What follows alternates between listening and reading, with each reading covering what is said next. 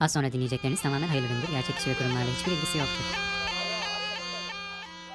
Az önce sepetinin içinde uyuyordu. Bagacısının dürtüklemesiyle dikiliverdi öfkeyle. Saldırı pozisyonunda kobra dansı başladı. Merhaba arkadaşlar ben Kobra 1. Ben Kobra 2. Gündemi zehirlemeye Hak edeni sokmaya geldik. hepiniz Kobra Kobra'nın yeni bölümüne hoş geldiniz. Kobra 1'cim nasılsın? Ne kadar iyi olunabilirse o kadar iyiyim Kobra Ekicim. Sen nasılsın? Ben de öyle. Biraz moraller bozuk tabii ki. E moraller bozuk evet. Ee, istersen bir son dakika gelişmesiyle programımızın içine dalalım. Yavru kobraları Dalalım. da daha fazla bekletmeyelim.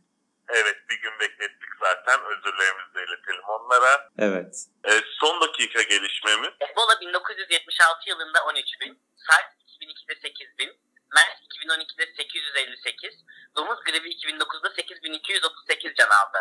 Aslında yakalanan kişilerle ölenlerin oranı COVID-19'dan daha fazla. Daha çabuk yayılıyor ama daha az öldürücü. Peki neden dünya diken üstünde? Sosyal medyanın abartısı dışında bir şey mi var?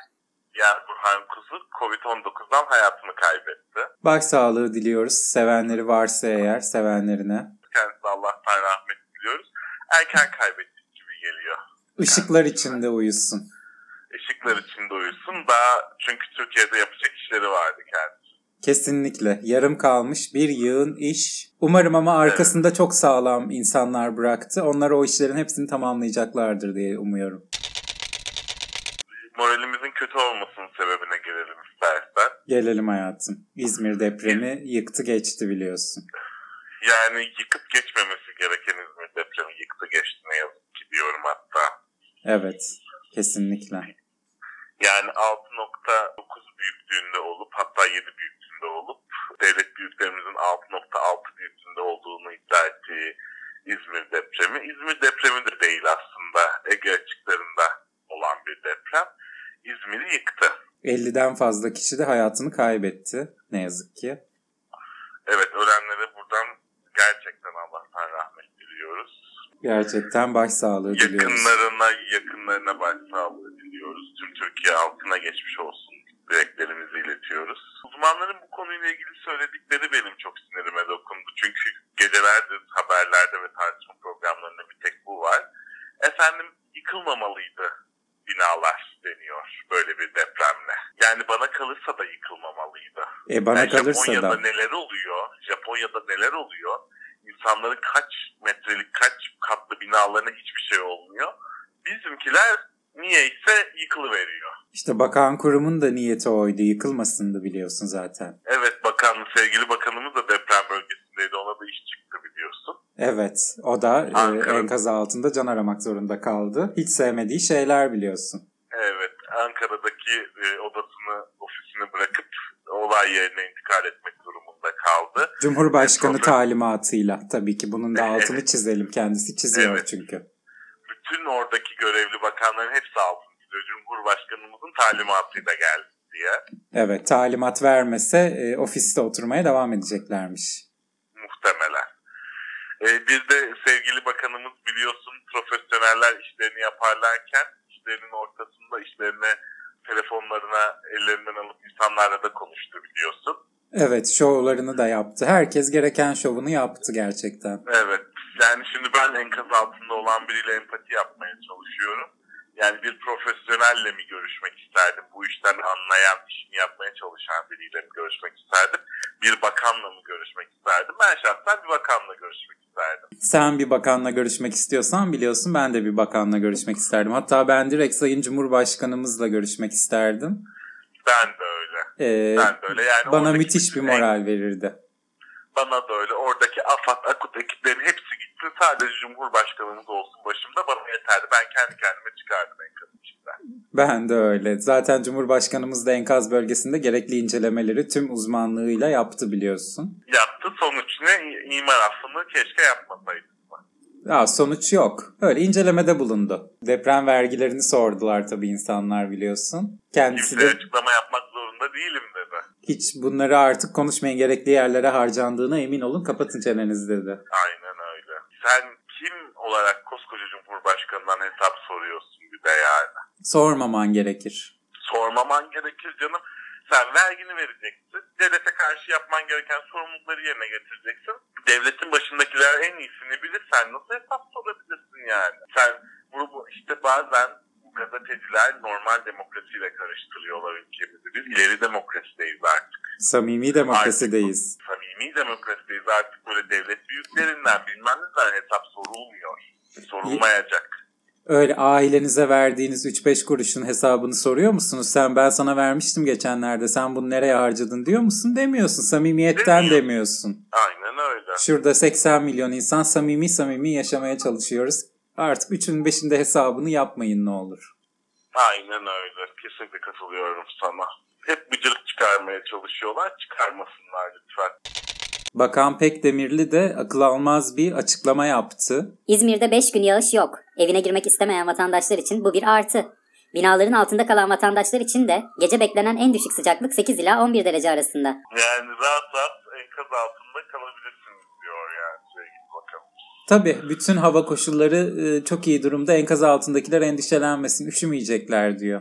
Eve girmek istemeyenler de evimiz yıkılacak diye korkanlar da e, korksunlar dışarıda kalsınlar diyor. Yani müthiş çözüm önerileri. Şimdi böyle e, böyle diye bir laf vardır ya söylemek istemiyorum dinleyicilerimiz Böyle arasında. millete böyle bakan mı? Ay yani evet kibarcasını söyledin. Evet. E yani şimdi ben diyorum ama biz bakanlarımızın baktığı yerden bakamıyoruz. Bakanlarımızın baktığı yerden bakabilseydik eğer biz de bakanlarımız gibi bakabilseydik hayatı çok güzel görürdük. Biz o kadar akil değiliz, onlar kadar üst seviyede, onlar kadar böyle o, o mertebeleri hak edecek insanlar olmadığımız için onların baktığı yerden bakamıyoruz. Bize insanların enkaz altında kalmaları, evlerine girmekten korkmaları korkunç şeyler olarak geliyor. Ama sevgili bakanlarımız bak ne güzel havaya bakıyor. Diyor ki hava sıcak, enkaz altında kalan kalsın. Sokakta yatmak isteyen sokakta yatsın. Hadi bana eyvallah diyor yani. Ne güzel Yani yani enkaz altında kaldık demeyelim de hava bu gece sıcak olacak diyelim diyor. E, bu konuyu e, geçelim istersen paralel evrendeki dünyamıza bir bakış atalım. Fransa'da neler oluyor Kobra Bircim? Vallahi Fransa e, kaşınıyor. Fransa kaşınıyor. Ben e, Fransız mallarını boykot etmeye başladım. Sen başladın mı? E, ben de başladım. Şimdi ben Hermes'ten 49.999 dolara bir Birkin bir de Kelly çanta sipariş etmiştim. Onların siparişini iptal ettim. 7 çift Louboutin ayakkabım vardı. Onları dedim iade edeyim. İade almadılar giymişsiniz dediler. Onların kırmızıydı tabanları biliyorsun. Onları siyaha boyadım Louboutin olduğu anlaşıldı diye. iki, ta- iki tane Bugatti spor arabam vardı. Onları satışa çıkardım. Bir de evdeki French press'imi kırdım ben. En iyisi işte bu. Gerçekten bu. Bir boykot nasıl edilir? Örnek olsun bütün halkımıza. Evet bence de örnek olsun. Louis Vuitton çantalarımı da yakmak geldi aklıma ama sonra dedim ki ben bunları kapalı çarşıdan almıştım ya. Fransa ile ne alakası var? Sen de tıpkı birileri gibi kapalı çarşıdan tercih ediyorsun çantalarını. ya orada daha kalitesi var o yüzden. Evet bu haberimize de geleceğiz az sonra.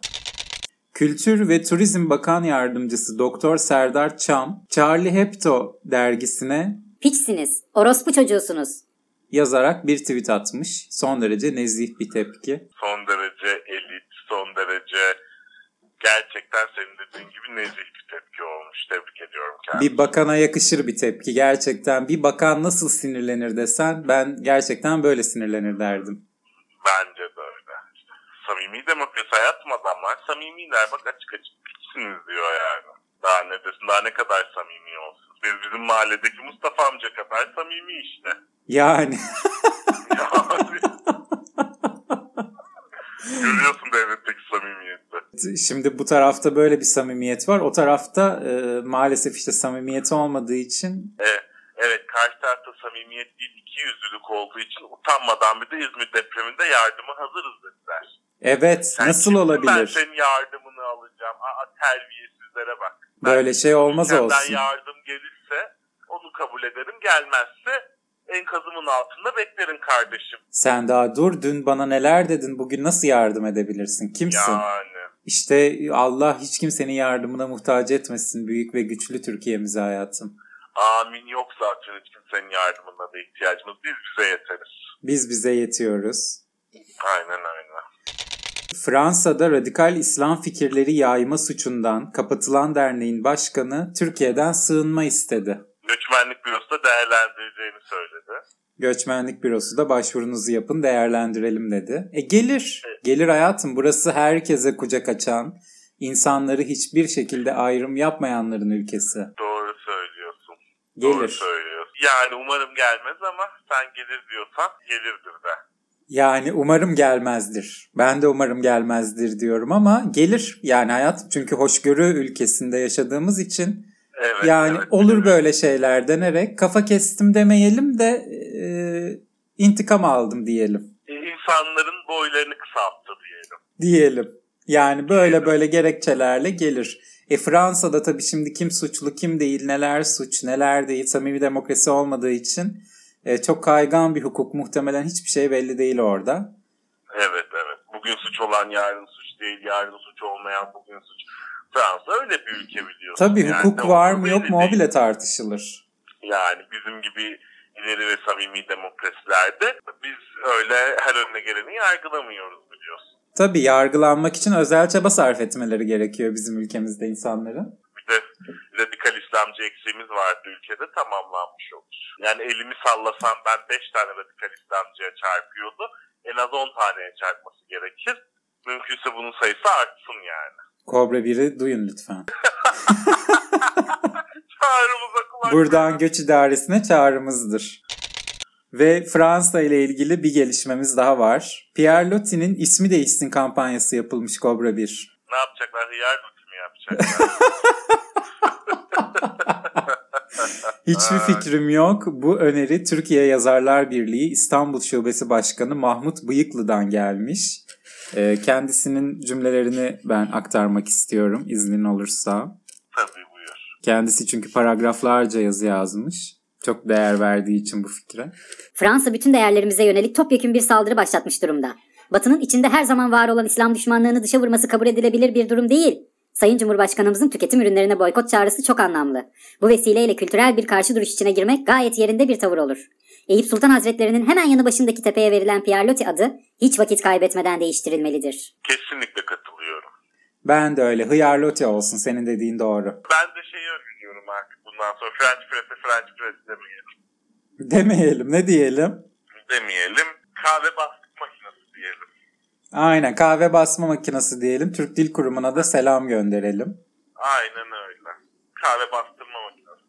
E şimdi tabii benim dikkatimi çeken şey burada Türkiye Yazarlar Birliği İstanbul Şubesi Başkanı Mahmut Bıyıklı ne iş yapmaktadır ve neden kafasını bu tarz düşüncelerle meşgul etmektedir? E, bunu gerçekten merak ettim. İşte yazarlar bir birliği, yazarlar bir araya gelip herhalde çay, kahve, ayran gibi ürünler tüketip top kek gibi şeyler yiyip herhalde çıkırlarda, bayırlarda yuvarlanıyorlar birlik olarak.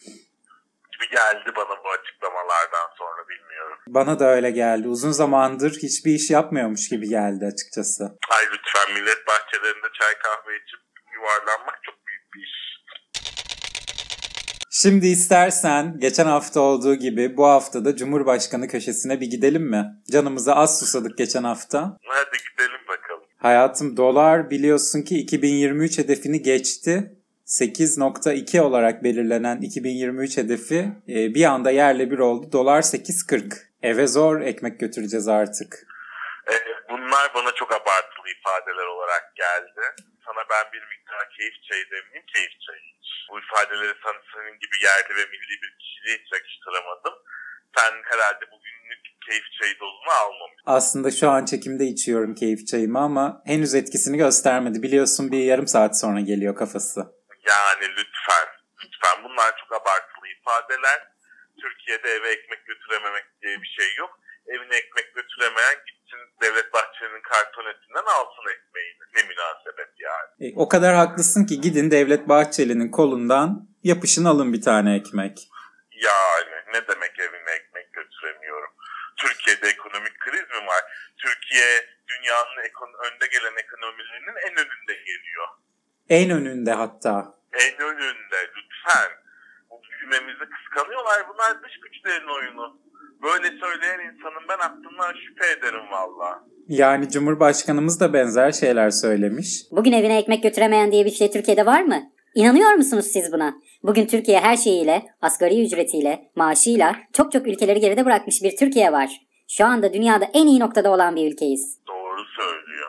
Cumhurbaşkanım söylediyse doğrusunu söylemiştir. Bak ben de aynı fikirdeyim kendisiyle.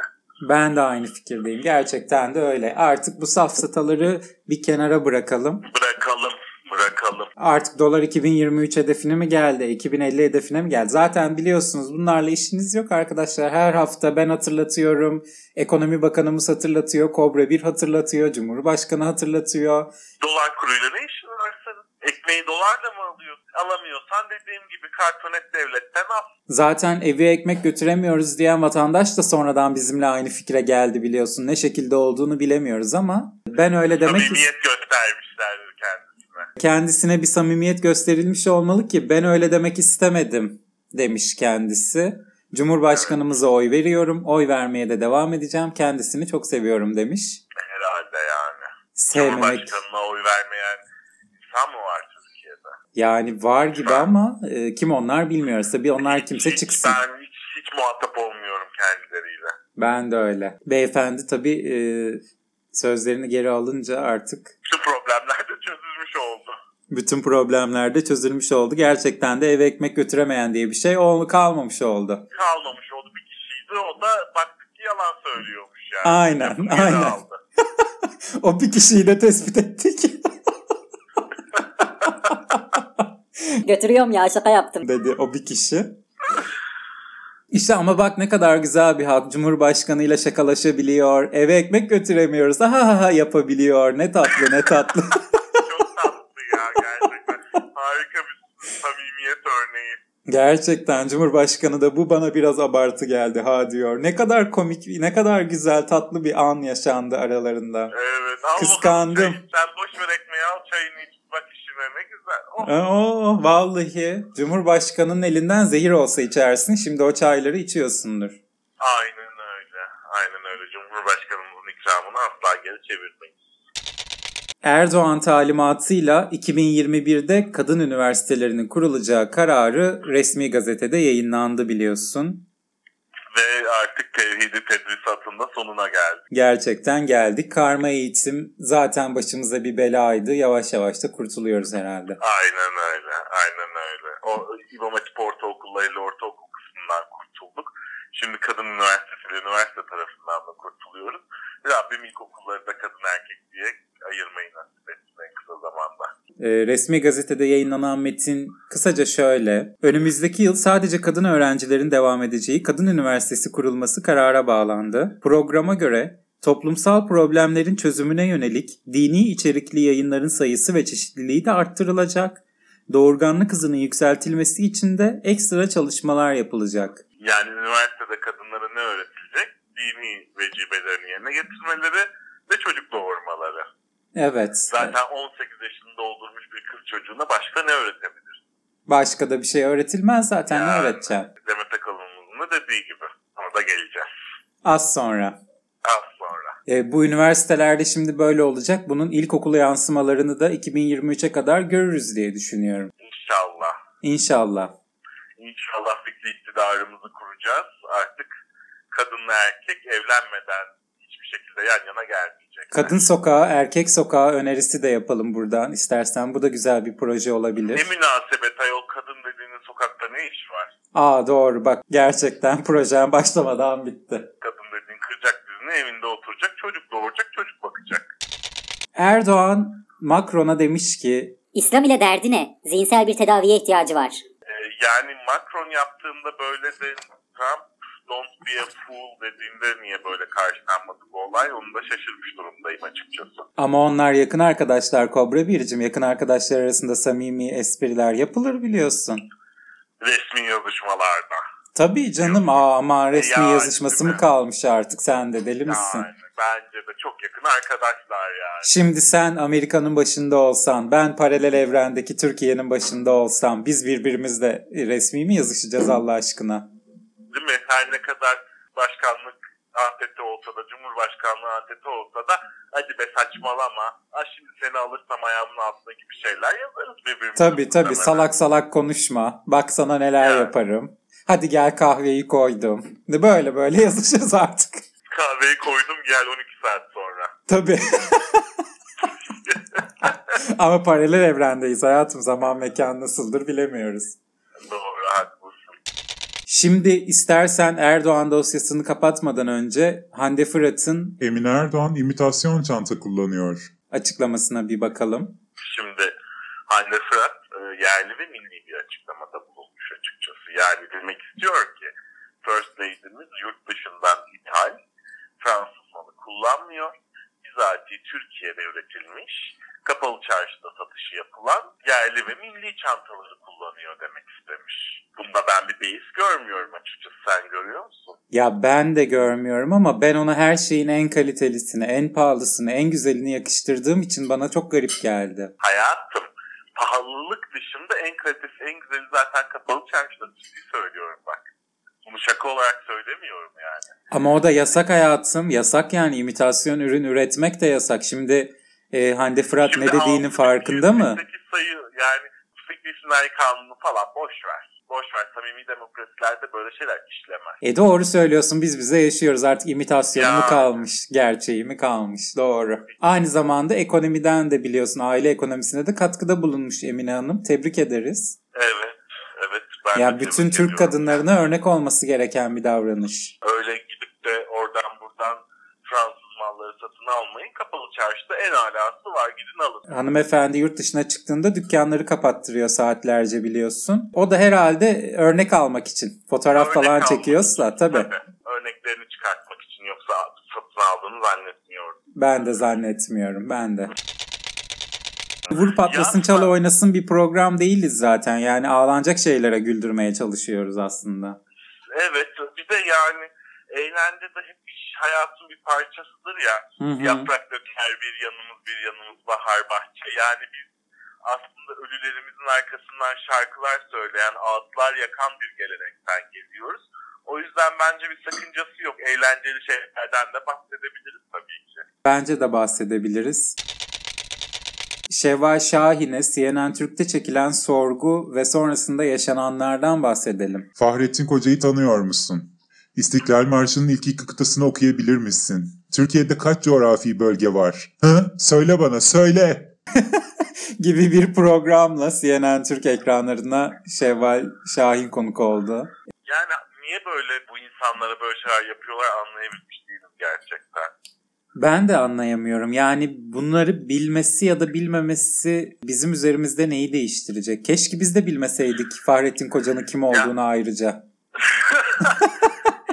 ya, Yalan ya, mı? ay, hanımefendi, hanımefendi sanki devletin üst düzey bir yerine getirtilmiş gibi Ha, Anlatabiliyor muyum? Böyle böyle sorular yani. Akın ya Türkiye güzel olmuş işte tamam mankenlik yapacak ne? Sanki ona podyumda durdurup hadi bakalım korkma diye Türk İstiklal Marşı okutacaklar sanki kıza podyumda. Böyle bir şey olabilir mi yani?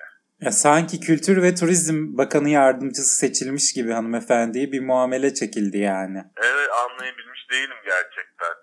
Ben de anlayabilmiş değilim. Bütün internette kızcağızın yanında yer aldım. Keşke biz de bunları bilmeseydik. Bunları bilmek zorunda değil gibisinden. Fakat tek bir Ya. kişi kızcağızın yanında yer almadı. Kim? O da tabii ki pek değerli sinema eleştirmenimiz Ömür Gedik. Şevval Şahin pas dedikçe ben pes dedim. Ünvanı Mr. Ki olan birinin bu soruları bilmemesi kabul edilebilecek bir şey değil. Şevval'e bundan sonra partilemek yerine haber izlemesini, genel kültürünü geliştirmesini ve ülkemizin değerlerini öğrenmesini öneriyorum. demiş. Yani aslında Şevval Hanım'ın işi tamamen partilemek. Yanlış önerilerde bulunmuş yani. İş tanımının dışında önerilerde bulunmuş. Ama yani haksız? Gülüyorsun Türkiye güzeli. Kız mankenlik yapacak alt tarafı yani. Yok canım ben de aynı fikirdeyim. Yürümesi için kültür seviyesine mi ihtiyacı var Allah aşkına? Ekstradan da ben programı da çok acayip buldum. Tepeden aydınlatılmış sorgu odası dekorunda 3-4 tane farklı insan oturmuşlar, kızı oturtturmuşlar ve az önce okuduğum hızda soruluyor bu sorular. Yani Fahrettin Koca kim? İstiklal Marşı'nı ezbere biliyor musun? falan diye böyle üstüne gitmeceli bir hal var yani. E, ortamda karanlık, kızın üstünde bir ışık. E, ben acayip da buldum. reyting çıksın diye uğraşmışlar onlar da. Yani acayip bir format. Tam bir yeni Türkiye formatı. Sorgu odası. Gerçekten hepimizin birer kere girip tattığı mekanlar hepimizin hafızalarını tazeleyecek, hepimizi ekran başına kilitleyecek muhteşem bir format. Evet. Çocuğum doğru söyledim. Bunun artık bir şey söyleyemem ben. O zaman Demet Akalın'a geçelim. Yavru kobralar iki haftadır bu haberi gönderip duruyorlar. En az beş kişi gönderdi biliyorsun. Her kadın erkeğin gücüne ihtiyaç duyar. Arabamın lastiği patladı. Kocamı aradım geldi. Muhteşem bir şey insanın kocasının olması. Gibi açıklamalarda bulundu. Rabbim herkese istediği kadar koca nasip etsin ne diyelim yani. Yani Demet Akalın'a da bir tane etsin hayatım. Biliyorsun e, kocası değil sevgilisi. Erkek arkadaşı o birey. Evet değil mi? Nikah yok aralarında hala. Tabii tabii bizi ilgilendirmez hiç üstümüze vazife değil ama kendisinin yorumları üzerinden gidersek eğer. E tabii kendisini kendisinin üslubuyla cevap veriyoruz o yüzden. Yoksa kim kimle bize ne? Bir birey olarak kendisini var edemeyen ve var edebilmek için kocasına ihtiyaç duyan kadınlar da vardır. Onları da dışlamayalım lütfen. Demet Hanım gibi olanlar da vardır yani. E tabii kendisini kocası üzerinden, çocuğu üzerinden tanımlayan, ay ben bunu yapamam, ay kocam yapsın diyen kadınlar da olabilir. Bence de onlar da bizim insanımızdır. Onlara da saygımız sonsuzdur. Ama ben yine de sevgili yavru kobralarımıza bunu hatırlatmakta fayda görüyorum. Kadınlar tek başlarına lastik de değiştirebilirler. Kadınlar tek başlarına arabada sürebilirler. Kadınlar tek başlarına üreyebiliyorlar bile hatta bir erkeğe ihtiyaç duymaksızın bu devirde. O yüzden tabii ki isteyen Demet Akalın gibi her işini, her şeyini ben yapamam, ben edemem deyip kocasından bekleyebilirler. Ama ben inanıyorum ki bizim yavru kobralarımız böyle şeyler yapmıyorlardır. Kendileri bir birey olarak var edip kendi ayakları üzerine duruyorlardır.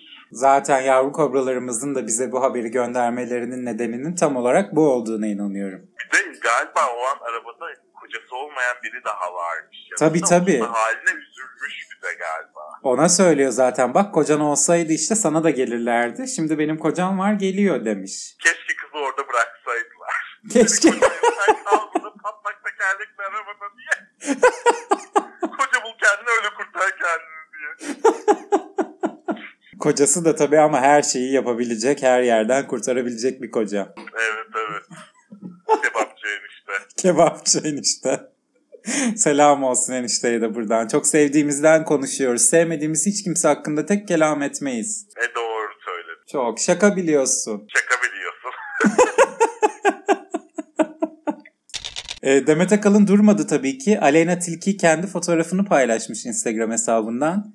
Demet Akalın da Akut'u paylaşsan insanlara daha çok faydası olur. Bu ne böyle? diye çıkışmış. E, Instagram müdüresi olmuş. Tebrik ederim. Instagram dediğin şey insanların kendi fotoğraflarını paylaştığı bir yer değil midir zaten? Bu amaçla kurulmuş bir platform değil mi yani orası? Bir de hayır bırak kim ne istiyorsa onu paylaşsın sana ne ya? Ben bu şeyden de çok sıkıldım ha. Bilmem neye sesini çıkarmadın konuş şunu yapmadın yap falan ya. Bırak Aleyna istediğini yapsın yani kız gencecik kız. Yarın gelir Akut'u da paylaşır. Belki de paylaştı Ben bile bu arada. Ya Veya belki de veya sen paylaştığında neyi değiştirdin yani? Heh, her yerde akut akut görüyoruz. Zaten akut olmasaydı da ne bok yiyecektik onu da anlayabilmiş değilim hakikaten ha. ben de anlayabilmiş değilim. İnsanlar sanırım paralarını gönderebilecek güvenilir bir kurum arayışı içerisindeler. Ve akut böyle bir kurum. Koskoca devletin AFAD'ı var. Orada bulunuyor. Bütün işleri akut yaptık. Hakikaten konusu açılmışken buradan akutu da tebrik etmeden geçemeyeceğim yani. E, edelim bence de edelim. Canla başla saatlerdir süren bir mücadele içerisindeler. Evet günlerdir uyumadan etmeden ellerinden telefonları alınarak insanlar orada iş yapmaya çalışıyorlar yani. Bütün tacizlere, şovlara rağmen. Evet yani bu böyle Demet Akalın'ın bilmem nesiyle Aleyna Tilki'nin paylaşmasıyla falan olan şeyler değil bunlar yani. Bugüne kadar Aleyna Tilki mi vardı? Yoktu. Ama 99 depreminde Akut gene vardı yani. Aleyna Tilki ılık sütünü içerken Akut 99'da enkaz altından insanlar çıkarıyorlardı. Bu böyle Aleyna Tilki'nin paylaşıp paylaşmamasıyla değişecek bir şey değil bu. Sinirlendim şu anda. Sinirlendin. Ben Demet Hanım'a bir kere daha hatırlatayım. Yani. Demet Hanım'a bir hatırlatma daha yapalım buradan. İçi rahat olsun. Akut Aleyna Tilki paylaşsa da paylaşmasa da işini yapar, bağışını toplar. İçiniz rahat olsun Demet Hanım. Aynen öyle. Bizim gönlümüzde, yardımlarımızda her zaman Akut'un yanında. Hiç merak Kesinlikle. etmesin Aleyna Tilki paylaşmadı diye tutup da Akut'a yapacağım yardımdan vazgeçecek hali yok hiç kimsenin. Gerçekten yok. Sağlık Bakanımız Fahrettin Koca'nın bitmeyen toplantıları ve akıl almaz tespitleri biliyorsun bu hafta Twitter'ın gündemindeydi. Sürekli toplanıp toplanıp toplanıp toplanıp aynı cümlelerle Mecbur değilseniz çıkmayın, toplu taşımaya binmeyin. İstanbul Türkiye'nin yarısından daha fazla korona taşıyor. e, her toplantıya girip çıkıp bunları söylüyor. E bunlar hep de bildiğimiz şeyler yani en başından beri de. Ki yani bunları söylemek için de o toplantılara ihtiyaç yok. Boşuna vakit harcıyor. Lütfen Sayın Bakanımız asla boşuna vakit harcamaz. Seni bu yerli ve milli olmayan söyleminden dolayı kınıyorum şu anda. Az önce bir sinirlendik ya ben hemen gömleğimin düğmesi açılmış pardon. Lütfen sen sıcak bastı seni muhtemelen yerli ve milli gömleğini çıkardın hemen giy onu. Evet hemen giydim. Ee, e adam haklı çıkmayın dışarı.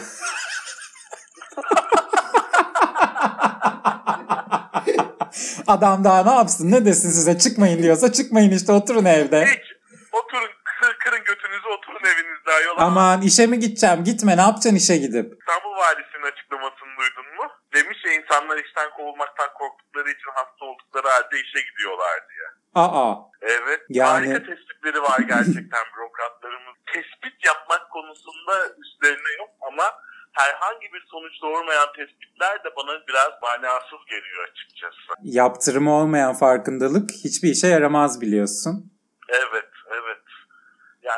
Farkındalık yaratmış kendisine. Demiş ki aa insanlar işten kovulma korkuları olduğu için, ekmek bulamadıkları için, işsizlik oranı %87 olduğu için korona dahi olsalar işe gitmek zorunda hissediyorlar kendilerini demiş.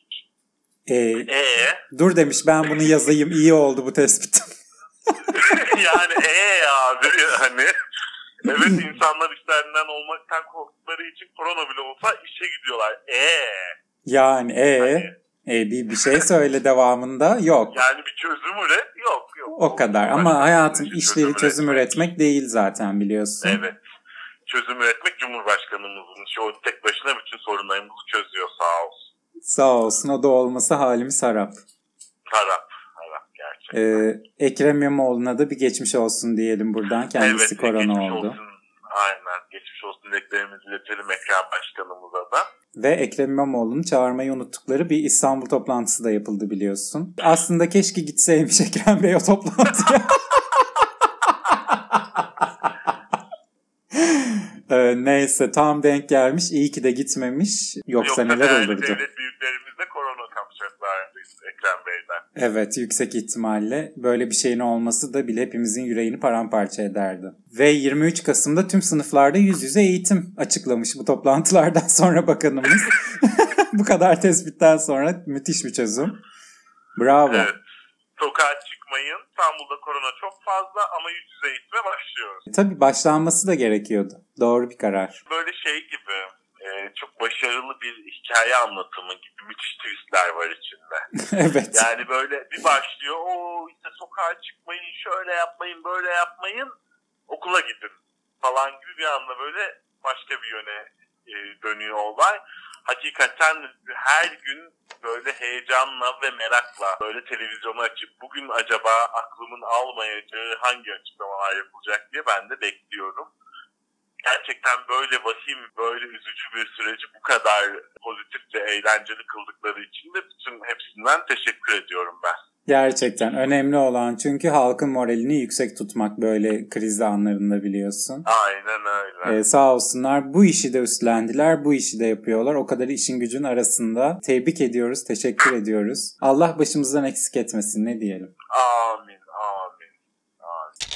Samimi demokrasi olmayan ülkelerde de görüyorsun neler oluyor. İngiltere'de temel ihtiyaçlar dışında bir ay süreyle sokağa çıkma yasağı ilan edilmiş. Evet. Ne dertler, yazık. Yazık. Yazık, yazık Bak yani. bizim vatandaşımıza rica ediyorlar. Ne güzel samimi demokrasi. Tabii. Onlar da yasak hemen. Yasakçı zihniyet. Gerçekten yasakçı zihniyet. Ama e, hem Cumhurbaşkanımız hem yakın etrafı Türkiye'nin yasaklarla yönetilmediğini, hiçbir konuda bir yasak ilan edilmediğini daha önce defalarca kez söylediler. Söylediler. Evet. Ve haklılar. İşte görüyorsunuz örneklerini. Yani İngiltere sokağa çıkma yasağı ilan ederken biz devlet milletimizden rica ediyoruz. İşi olmayan çıkmasın diyoruz kibarca. Çıkmasın lütfen. Lütfen çıkmasın. Keşan'da Kızılay kan verenlere sıvı yağ dağıttı. Ee, 300 şişe sıvı yağ dağıtılmış. 301 kişi kan vermiş. Ya bir kişiye kalmamış görüyorsun şanssızlığı. Kalmamış. Kalmamış. Kalmadı dedikleri anda diğer sıradaki herkes de dağılmış vazgeçmiş kan vermekten. Aa, İnsanlar sıradaymış daha o olay olurken. 301.'nin kanını almışlar demişler ki elimizde yağ kalmadı. Geri kalan herkes evlerine dönmüş. ne desem bilemiyorum ben bu olayla ilgili. Yani ne desen biliyor musun? ne diyelim? İnsanlar 5 litre yağ alabilmek için kanlarını veriyorlar diye. Diyelim 5 litre yağın fiyatının da ne olduğu artık çok açık ve net bir şekilde de ortaya çıktı zaten biliyorsun geçtiğimiz Evet, günlerde. Evet. 5 litre yağ eşittir 2 litre kan. Devlet Bahçeli'nin kollarını açıp ekmek dağıtmasından sonraki en vahim gelişmelerden biri. Evet. Ama iyi ki bizim büyük ve güçlü Türkiye'mizde değil paralel evrendeki Türkiye'de oluyor bunlar. İçimiz rahat olsun o yüzden. Evet, evet bizim güçlü ve büyük Türkiye'mizde böyle şeyler olmaz. Bizim güçlü ve büyük Türkiye'mizde kan veren herkese verecek yağımız var çok şükür. Çok şükür. Hiç böyle şeylere ihtiyacımız bile yok çok şükür. Bir de bu şöyle bir e, durum ortaya çıkarıyor ne yazık ki. Bundan sonra Kızılay'a kan veren herkes karşılığında bir şey isteyecek. Tabii öyle bedavaya kan yok diyecekler Yok yani. artık, yok artık. Hem bir de kan vereceğim hem de elim boş mu döneceğim? Olmayacak işler hayatım.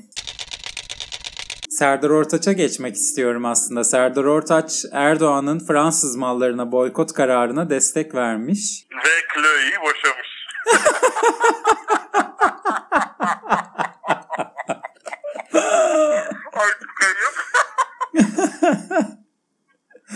Demiş ki Fransız marka arabalara bineceğinize at arabasına binin daha iyi. Acilen bütün Fransız arabalarınızı satın ya da değiştirin. E doğru söylüyor. Ben bak benim iki tane spor Bugatti vardı. Onları satıyorum şu anda. At arabası tercih edeceğim bundan sonra. tabii Bu arada bu ünlülerimizin de at arabası merakı nedir acaba? Gökhan'dan sonra Serdar da pek meraklılar atları işkence çektirmeye. gerçekten ben de onu anlamadım. At arabasıyla bir fantazileri var ama lütfen içinizde tutun arkadaşlar ne olur. Bu arada bu sadece Bugatti değil Renault da biliyorsun Fransız markası ve Tabii. şu anda bütün benim gördüğüm devlete bağlı araçların %90'ı Renault yani. İşte onlar satılır mı satılmaz mı artık ben onu bilmiyorum. Satılır Onları diye düşünüyorum. artık Tofaş alacağız. Tabii. Tofaş tabii. Ama olsun alırız Tofaş alırız. En kötü at çiftliğine gideceğiz hayatım. Evet evet. Elon Musk'ın ruhunu 10 milyon dolara satışa çıkaran eşi 5 aylık hamileymiş. Öncelikle tebrik edelim. Ve hanımefendi bebeği hakkında konuşmuş. Onu da mı satışa çıkarmış? Hayır o da satışa çıkmamış ama radikal sanata ilgisi var demiş. Bebeğin. Evet. Vardır. Vardır. Hanımefendi böyle diyorsa bir bildiği vardır. Herhalde satmak için yolunu yapıyor hanımefendi şimdiden. Büyüyünce o da sanatçı olur. Bak şimdi ana karnından daha sanatçı diyor yani. Tabii tabii. Kendisi de büyük sanatçı ruhunu sattığı için zaten. Sadece Türkiye'deki ünlülerimiz akıl almaz açıklamalar yapıyor zannediyoruz ya bazen. Yanılıyoruz. Yanılıyoruz. Ki bu programda daha önce çok kez de örneklerini gösterdik. Aynen öyle. Maalesef ki. Ee, evimizin yanında yangın çıktığı için gürültülerden ötürü programımızı burada kapatmak durumundayız. Ee, sevgili yavru kobralarımız bir günlük gecikmeden dolayı tekrar özür dileriz. Kendinize iyi bakın. Doğru ki sosyal medya hesaplarını hatırlatmadık. İyi hadi hatırla. Twitter'ımız Cobra Pod, Instagram'ımız Cobra Cobra Podcast. Buralardan takip edip yorumlar yapıp ıvır zıvır yaptıktan sonra da kendinize iyi bakmayı unutmayın. Kesinlikle. Haftaya görüşürüz. Çok çok öpüyoruz. Görüşürüz. Bütün yaraları sardığımız bir hafta olur umarım. Umarım. İşleri bitince sakinleşiyorlar. Sonra yeniden sepete. Neyse ki buna razılar. Aksi halde yılanların öcü durumu ortaya çıkardı.